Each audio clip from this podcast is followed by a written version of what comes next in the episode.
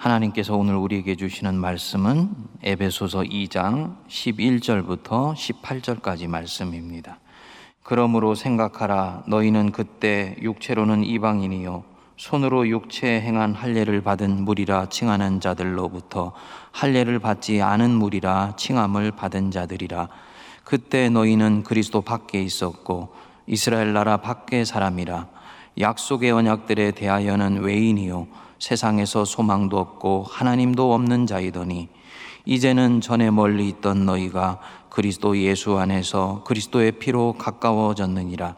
그는 우리의 화평이신지라 둘로 하나를 만드사 원수된 것 곧 중간에 막힌 담을 자기 육체로 허시고 법조문으로 된 계명의 율법을 폐하셨으니 이는 이 둘로 자기 안에서 한 세 사람을 지어 화평하게 하시고 또 십자가로 이 둘을 한 몸으로 하나님과 화목하게 하려 하심이라. 원수된 것을 십자가로 소멸하시고 또 오셔서 먼 데 있는 너희에게 평안을 전하시고 가까운 데 있는 자들에게 평안을 전하셨으니 이는 그로 말미암아 우리들이 한 성령 안에서 아버지께 나아감을 얻게 하려 하심이라 아멘. 2020년 4월 13일 게르하임이라는 프랑스의 접경에 있는 독일의 한 작은 마을에서 있었던 일입니다. 마을 사람들이 친구처럼 드나들던 프랑스인들을 향해서 코로나의 나라로 돌아가라. 다시는 여기 오지 마라. 하고 침을 뱉는 사건이 발생을 했습니다. 이는 지역에서 대단히 큰 뉴스거리가 되었고요. 곧이어 이 작은 도시뿐만 아니라 독일 구석구석에서 유사한 사례가 발생했다는 것이 나중에 드러나게 되었습니다. 해당 도시에 있었던 시장과 나중에는 외교부 장관까지 나서서 용납할 수 없는 일이다. 프랑스는 우리의 친구다.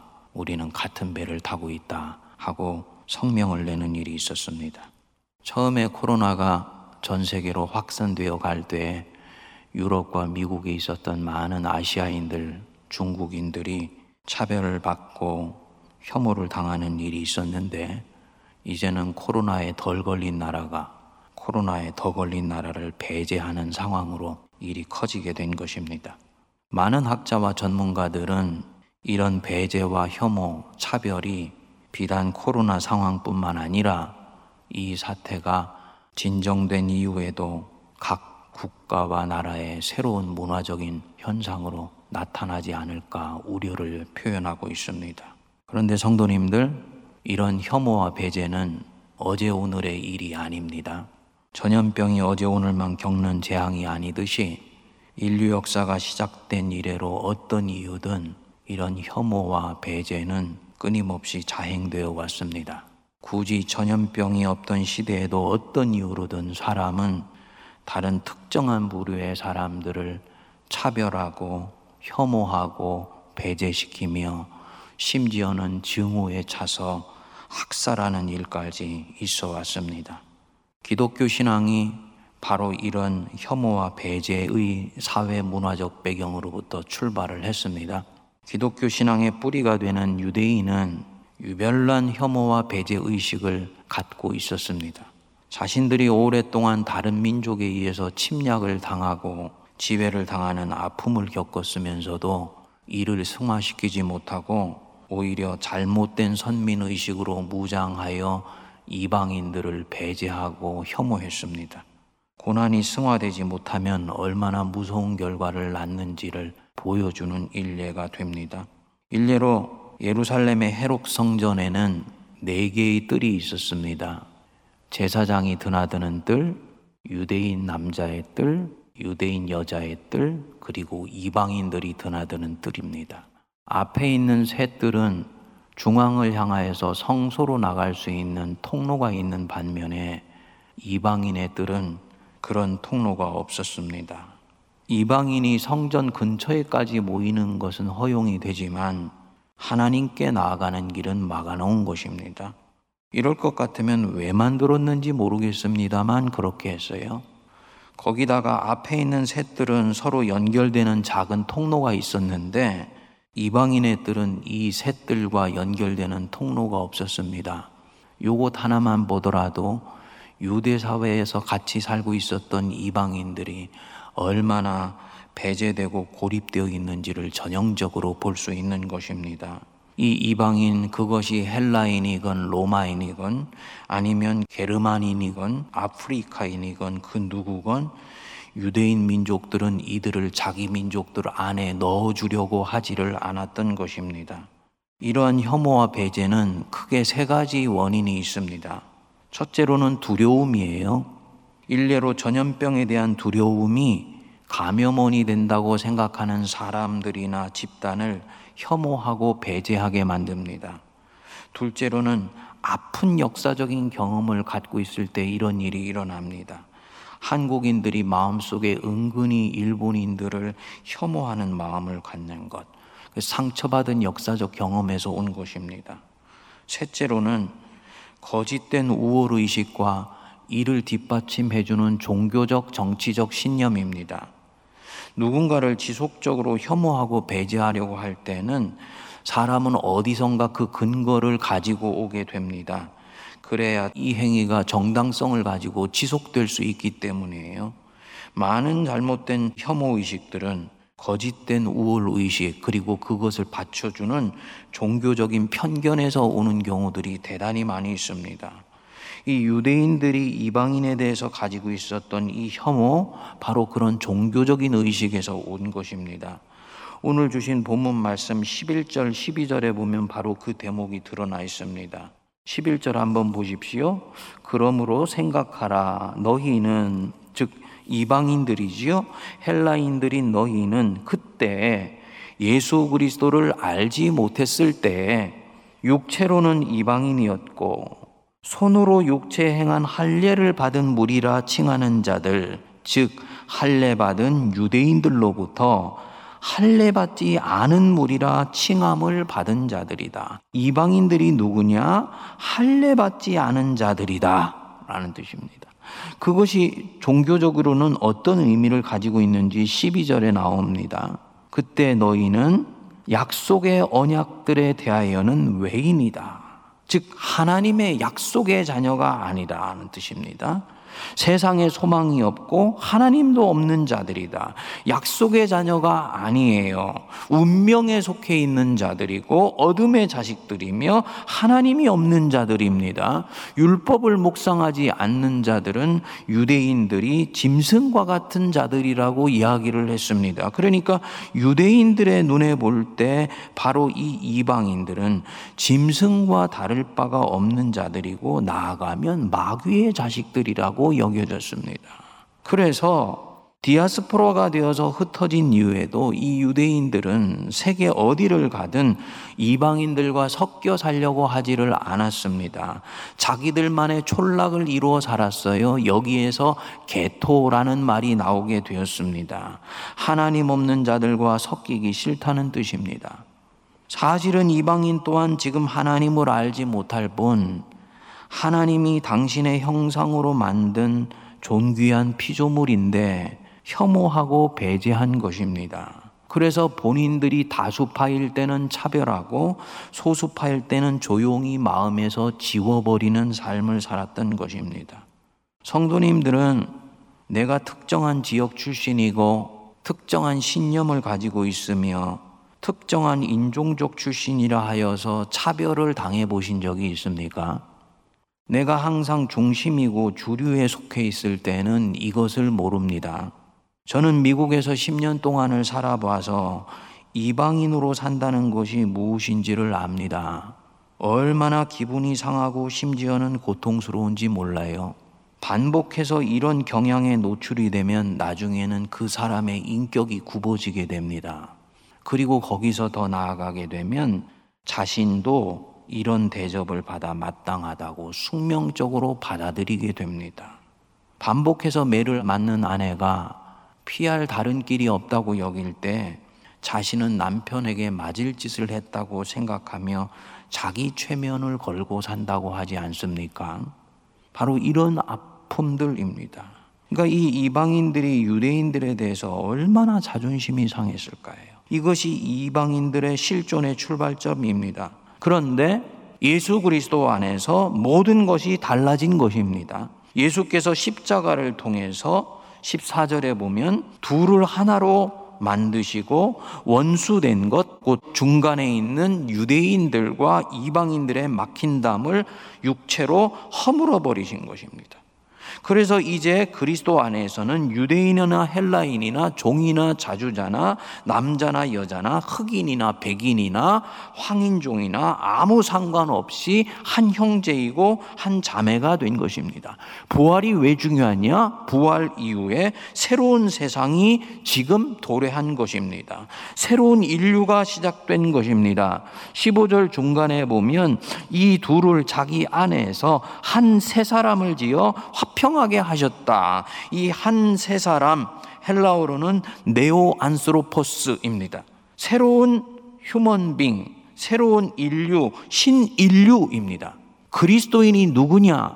그리스도인은 신인류예요. 피부 색깔이나 인종이나 민족적 뿌리나 이념적 성향에 의해서 나뉘어지지 않고 오직 예수 그리스도 안에서 이 모든 것을 뛰어넘어서 하나 되어 있는 전혀 새로운 종류의 인간이 이 땅에서 본격적으로 시작된 것입니다. 그게 바로 그리스도인입니다.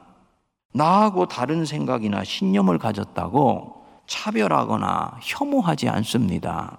가난하고 덜 배웠다고 배제하지 않습니다.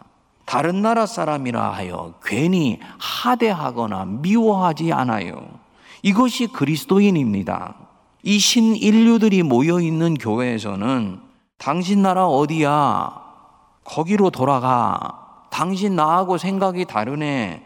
죄송하지만 저리로 사라져 주세요.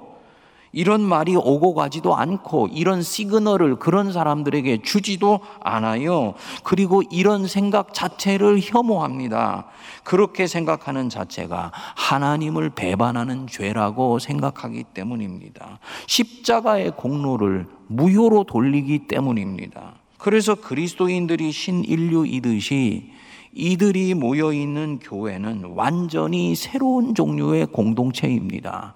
그리고 이 공동체를 예수님이 다시 오시는 날까지 끊임없이 세상에 확산하는 것이 교회의 사명입니다. 그러니까 이렇게 유대인에 의해서 배제되고 혐오를 경험했던 이방인들이 자신들도 예수님의 십자가로 인해서 하나님의 자녀가 될 수 있다는 것을 경험했을 때 얼마나 감격했겠습니까? 유대인에게만 임하는 줄 알았던 성령이 자신들에게도 임하는 것을 확인했을 때 얼마나 놀랐겠습니까? 유대인들만 경험하는 줄 알았던 하나님의 은혜가 자신들에게도 물붓듯이 부어지는 것을 보았을 때 얼마나 이들이 놀라며 감탄했겠습니까? 복음이 들불처럼 것처럼 지중해 전체로 번져 나가지 않을 수가 없었던 것입니다. 그런데 역사가 지나면서 새로운 배제와 혐오가 이 이방인들 안에서 일어나기 시작했습니다.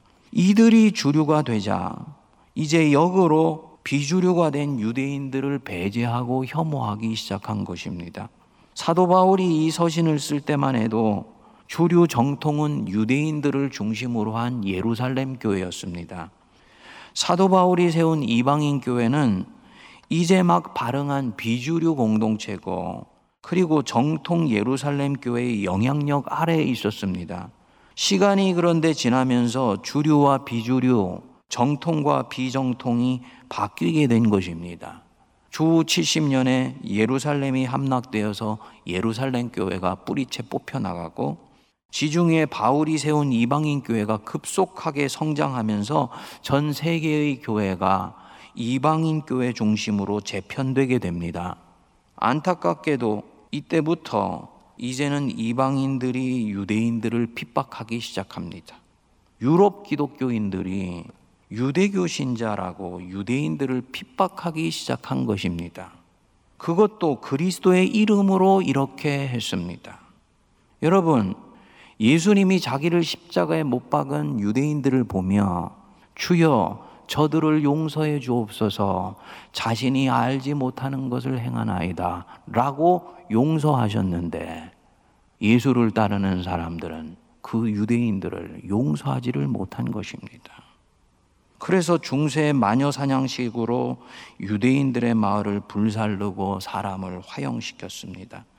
흑사병이 돌 때는 예수를 십자가에 못 박은 유대인들을 하나님이 저주하셔서 그 화가 우리에게도 미쳤다고 하면서 유대인들을 전염병의 희생양으로 몰아갔습니다. 급기야 20세기가 되어서 2차 대전 때 히틀러는 게르만 민족주의의 이름으로 600만 명이 넘는 유대인들을 학살했습니다. 이 학살에 신학적 정당성을 주고 방조한 것이 부끄럽게도 당시 독일의 개신교였습니다.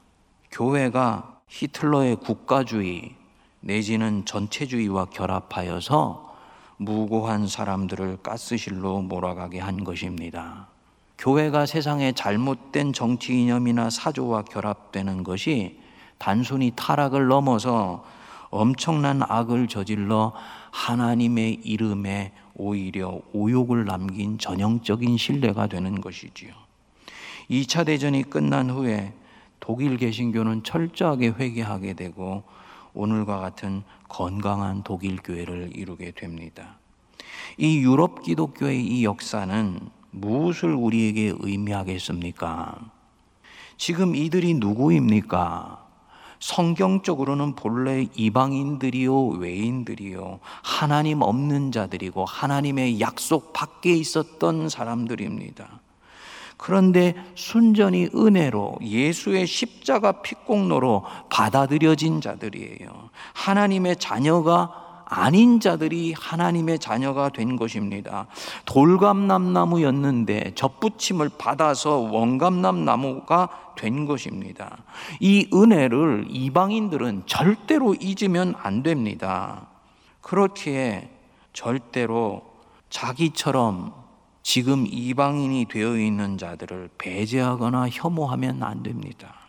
누구보다 품고 포용하고 사랑해 주어야 됩니다. 왜냐? 자신들도 본래 거기서부터 출발했기 때문에. 선민이라고 자처했던 이스라엘도 마찬가지입니다. 이들은 본래 애굽의 종이었습니다. 나그네여 뜨내기였어요.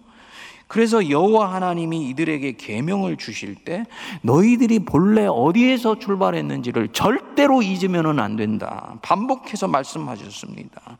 그래서 너희는 나그네를 사랑하라. 전에 너희도 애굽 땅에서 나그네 되었음이라라고 말씀하셨어요. 그래서 당신 자신을 심지어는 객과 고아와 과부와 나그네의 하나님이라고까지 말씀했습니다. 그런데 이들인 자신이 주류가 되고 나서는 이를 철저히 잊어버린 것입니다. 이방인을 배제하고 혐오합니다. 다시 그 이방인이 주류가 되니 이제는 유럽 기독교인들이 자신이 이방인 되었을 때를 잊어버리고 똑같이 유대인들에게 같은 배제와 차별과 혐오에 질치하는 마음들을 뿜어내게 되었습니다. 우리 한국 사람들, 한국 기독교인들도 예외가 아니지요. 우리야말로 이방인 중에 이방인 되었던 사람들입니다. 순전히 하나님의 은혜로 그분을 지금 아바 아버지라고 부를 수 있게 된 것입니다. 그러면 감당할 수 없는 이 은혜 받은 거 감사하여서 다른 특정인 누군가를 특히 우리가 생각할 때 저들은 이방인이야. 저들은 비주류야. 저들은 우리와 클래스가 다른 아래에 있는 사람들이야 라고 생각될 수 있는 사람들 다르다고 나와 성향이나 지향이 다르다고 출신 지역 다르고 인종 다르다고 차별하거나 절대로 배제하면 안 되는 것입니다. 그런데 안 그렇지 않습니까? 우리 한국 사람들 백인들에 대해서는 은근히 친화력을 갖고 대해주는데 흑인들은 조금 아래로 보잖아요.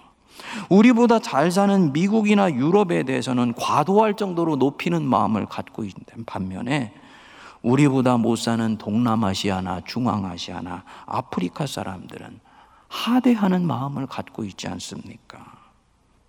안 믿는 사람들만 그런 것이 아니고 믿는 사람들까지도 그런 마음이 있지 않습니까? 외국에서 들어온 노동자들, 심지어 한민족인 세터민들까지도 은근히 아래로 보는 마음이 있지 않습니까? 저희 안에도 그런 마음이 있습니다. 우리가 주님 보실 때 아직 뼛속까지 그리스도인이 되어 있지 않다라는 것을 얘기하는 것입니다. 성도님들 이 혐오와 배제는 항상 잘못된 주류 의식, 잘못된 주인 의식으로부터 나옵니다. 유대인의 배타적인 이런 의식, 자신들이 하나님의 피조 세계의 주인이고 주류라고 생각한 데서 온 것입니다. 자신들이 이제 중심이라고 생각하는 것입니다. 이번에 총선이 끝나고 한 시인이 총선 결과를 놓고 대구는 독립해서 일본으로 가라 라고 게시판에 글을 올렸다가 비난이 일자 글을 내린 것이 기사화되었었습니다. 저는 보수 성향을 가진 분들이 일본과 무슨 상관이 있다고 그런 말을 하는지는 잘 모르겠습니다만 나와 같은 하늘 아래서 어깨를 동동하게 하고 같은 민족, 같은 대한민국 시민으로서 살아가는 사람을 향해서 자기 마음에 들지 않는 투표 행위를 했다고 다른 나라로 가라라고 말하는 것. 마치 독일 사람이 코로나 걸리니 프랑스 사람 보고 너희 나라로 가라고 말하는 것과 똑같은 뉘앙스를 갖고 있는 것입니다. 무엇이냐? 내가 이제 주인이고 내가 주류라는 것입니다.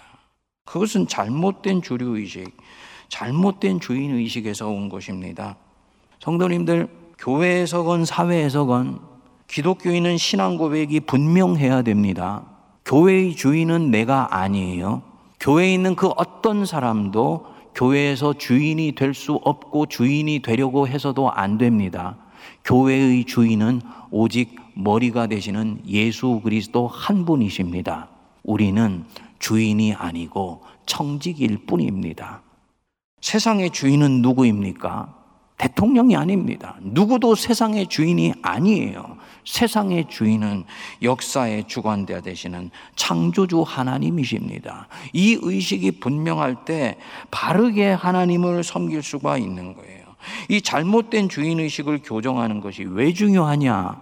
내가 주인이 되거나 특정한 어떤 그룹이 주인의식을 갖게 되면 모든 것의 중심이 자기 자신이고 그 그룹이기 때문에 다른 사람이나 다른 그룹은 주변에 포진시켜서 주변인으로 만들어 버리게 됩니다. 그래서 나, 너, 우리, 그들 식으로 사람을 가르고 세상을 가르게 돼요. 여기서 배제하고 혐오하고 차별하는 마음이 생기기 시작하게 됩니다. 너희 집으로 돌아가라는 마음은 바로 여기서부터 또아리를 트서 자란 것입니다. 이것이 배제를 만들고 혐오를 만들고 잘하면 증오가 되고 칼이 쥐어지면 폭력을 휘두르게 되어서 폭력을 받은 사람이 나중에 때가 되었을 때는 안가품을 하기 위해서 또다시 폭력을 휘두르는 세상을 지옥으로 만드는 것입니다. 우리 주님이 이 악한 에너지의 사이클을 잘 알고 있었기 때문에 칼로 흥한 자는 칼로 망한다고 그거 내려놓으라고 말씀하신 것입니다. 사랑하는 성도님들, 이 코로나 전염병은 저와 여러분들의 영적 수준이 어디에 있는지를 잘 드러내 보여줍니다. 누군가에게 전염병이 옮을까 두려워서 전염원이 될 수 있는 사람을 배제하려고 하고 혐오하려고 하는 것. 그거는 믿음 없는 세상 사람들이 갖는 마음이에요. 요번에 보니까 방역 당국이 매일 11시마다 브리핑을 하면서 이 부분을 강조하더라고요. 코로나19에 걸려 있는 사람들을 혐오하거나 그들을 배제하려고 하면 안 된다고 그들도 희생자라고 맞는 얘기입니다. 예수 믿는 사람들은 말할 것도 없는 거지요. 죽음의 권세를 이기신 예수의 사람들은 더더욱 그렇게 하지 않습니다. 그런 사람들까지 포용하고 사랑합니다. 서로 움츠러드는 때일수록 오히려 자신을 열어서 다른 사람들이나 어려운 나라를 도와야 돼요. 우리 한국이 빨리 이 위기로부터 벗어나게 되면은 이제 본격적으로 코로나가 번져나가고 있는 저 아프리카나 남미에 있는 사람들을 적극적으로 도와야 됩니다. 그것이 축복받는 사람들이고 축복받는 나라가 되는 길입니다. 우리 한국 사회 끊임없이 자기와 다른 성향이나 문화를 가진 사람들을 배제하고 차별하며 혐오하려는 경향을 가지고 있어요. 하나님이 안 기뻐하십니다. 안타깝게 교회가 이런 풍조에 앞장선다면 이것이야말로 예수 그리스도 우리의 스승 되시고 주인 되시는 예수님을 배반하는 것입니다. 우리 주님이 분명히 오늘도 말씀하셨지 않습니까? 에베소서 2장 14절 보시면 그는 우리의 화평이신지라 예수님 자신이 화평이십니다. 코로나가 끝나고 난 뒤에 이 시작되는 세상은 나뉘고 갈라지고 서로 적대하며 높은 국경과 장벽을 만들어서 다른 나라가 우리나라에게 오는 것을 두려워하는 그런 사회를 만들 것입니다. 그 공동체 안에서도 서로 감시하려고 할 것입니다. 하나님이 안 기뻐하시고 기독교가 꿈꾸는 세계가 아니에요. 이럴 때일수록 교회가 앞장서서 포용하고 사랑하며 관용하고 용서할 수 있는 그런 그리스도의 계절이 오게 하는 일에 함께 쓰임 받는 우리 모두가 되기를 바랍니다. 기도하겠습니다. 하나님 아버지, 그리스도는 우리의 화평이십니다. 부활하셔서 제자들에게 오셨을 때 너희가 평안하냐 먼저 말씀하시고 하나님과 우리가 평화된 것을 세상에 있는 모든 사람들과 나누기를 원하셨습니다. 언어와 문화와 이념과 성향과 온갖 종류의 장벽 때문에 끊임없이 각자 외롭게 고립되어 살아가는 이 세상에 그리스도의 화평을 전하며 하나된 세상을 만들어가는 저희들 되게 하옵소서. 예수님 이름으로 기도하옵나이다. 아멘.